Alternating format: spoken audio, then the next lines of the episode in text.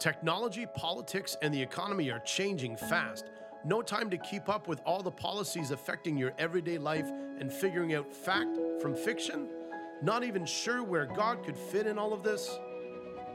Don't worry, I've got your back. I'm here to dig a little deeper into the issues of the day. And most importantly, to show you the spiritual principles and solutions we can use to rise above it all victoriously for your family's success. Stay tuned as we discover God's plan for our life on earth as it is in heaven. The economic situation globally has gotten so complicated we need to rely on experts to get us out of this mess. Otherwise, things will become unfair for the poor. Really? Or is it a matter of the government interventions in the last few years that are in danger of destroying the wealth of the middle class and poor? And when I say wealth, in the past century, we've managed to get 95% of the world population out of poverty, which has never happened in the history of the world. So capitalism has been doing something right. You may not think it to hear the news, but even the people we call poor now are way better off than people we had throughout history that were called poor. There's poor, and then there's dirt poor. And we have way fewer dirt poor people than ever before. And in fact, that was common in, for most people in most countries. So, how are the poor and the middle class becoming endangered now? Well, I'm no expert, but I'd like to tell you what I see. In Canada, the premiers in Alberta, Saskatchewan, New Brunswick have been pushing back against federal government interventions. The predominant economic theory espoused by the experts and governments in Western democracies has been Keynesian, which means that the government is expected to intervene with regulations to rebalance the markets. And this is required. But just how fair is this? And let's see what the results are. For example, New Brunswick got a deal to remove the carbon tax on heating oil for all residents in their province. By nature, these interventions are unfair and discriminate one group against another. The Atlantic provinces mostly heat with oil, so they were having to pay more in the federal carbon tax. So then they negotiated with the federal government to remove this. So then people in other provinces, of course, were upset by that, and it was unfair to them. So then they're asking for other tax breaks to rebalance it to make it more fair. And each intervention continues to warp the capitalist system. And all this starts pitting one group against another the East against the West, the cities against the rural, and there becomes unrest and polarization. Rather than the free market allowing people to be paid the price that consumers are willing to pay for it according to their needs. And if they can't afford that price, they find an alternative that they can afford. In the US, Biden had promised to forgive the debt of the people who had a lot of student debt to pay back, and it was crippling their finances, which sounds like a great idea. But he wasn't able to do that and ended up making piecemeal agreements with public sector workers in this area and another area.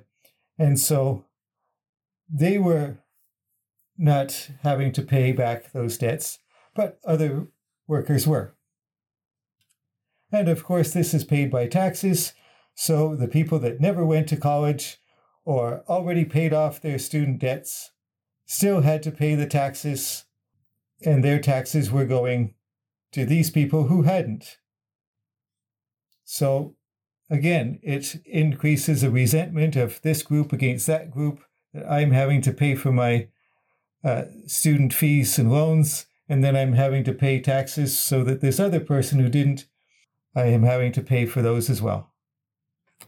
Rather than the free market paying their salaries once they graduate and society values the education they got and so they get compensated more for it and get enough of a salary to be able to pay back their loans. However, some degrees are not as valued by society, and still the students had to pay the same tuition.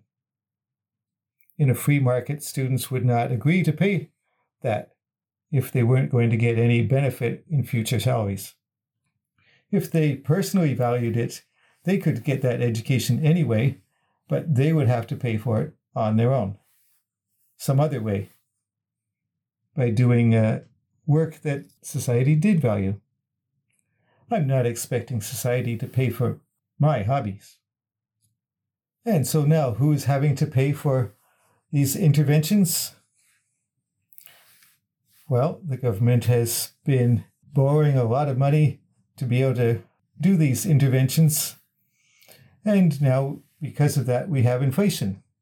Apparently, 3.4% inflation. That's the official number. But do you really believe that your breakfast cereal costs 3.5% more now than it did a year ago? Or 15% more than it did three years ago? Not by my calculations last time I went to the grocery store we are having to pay a high price for these government interventions. And I dare say for many years to come. And I remember in the 70s when there was high inflation, there was also a lot of union strikes because employees were trying to get uh, enough of a salary to be able to uh, continue to pay for the lifestyle that they'd had with the old value of their money, which was no longer as valuable because of inflation. And we can expect to have the same thing happen in coming years. Again, creating more tensions between blue collar workers, white collar workers, rural workers, city workers, upper class and lower class. So, more polarization with more government interventions in this economic theory. Because when they say there is a failure in the market, they don't stop for a moment to think that it maybe is their theory that has failed. And we all end up paying for this failure. So, if we're not living out Alberta, why do we care? Well, it's happening everywhere.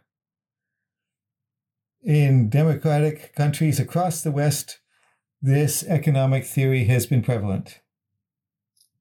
And in the past few years, these governments have been packing on the regulations and warping the capitalist economy more and more until it gets to a breaking point. So, what are we to do? Well, for starters, love your neighbor. You can be prepared to help him. And if you see the economic trends that are going on, you can prepare yourself economically so that the people of God can be a support to those who did not see what was coming.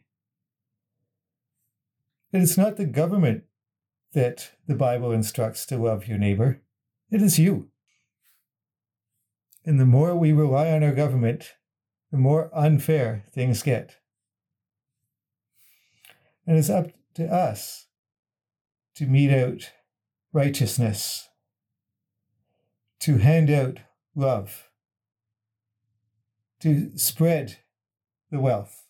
This year, we can see what's happening to the markets and prepare ourselves, not for our own prosperity only, but for all those around us who are going to be severely damaged by economic downturns due to inflation and God will give us more opportunities to help our neighbor to be loving to our neighbors and not fall into this trap of polarization. To the glory of God. If you are presenting your body as a living sacrifice and allowing Holy Spirit to transform your mind, congratulations. You are integrating your spirit, mind, and body, strengthening yourself to overcome evil with good. Please leave a rating for the show and hit subscribe to be notified of new fascinating topics I'll be discussing next on earth as it is in heaven. Until next time, may God bless you and make you a blessing to those around you.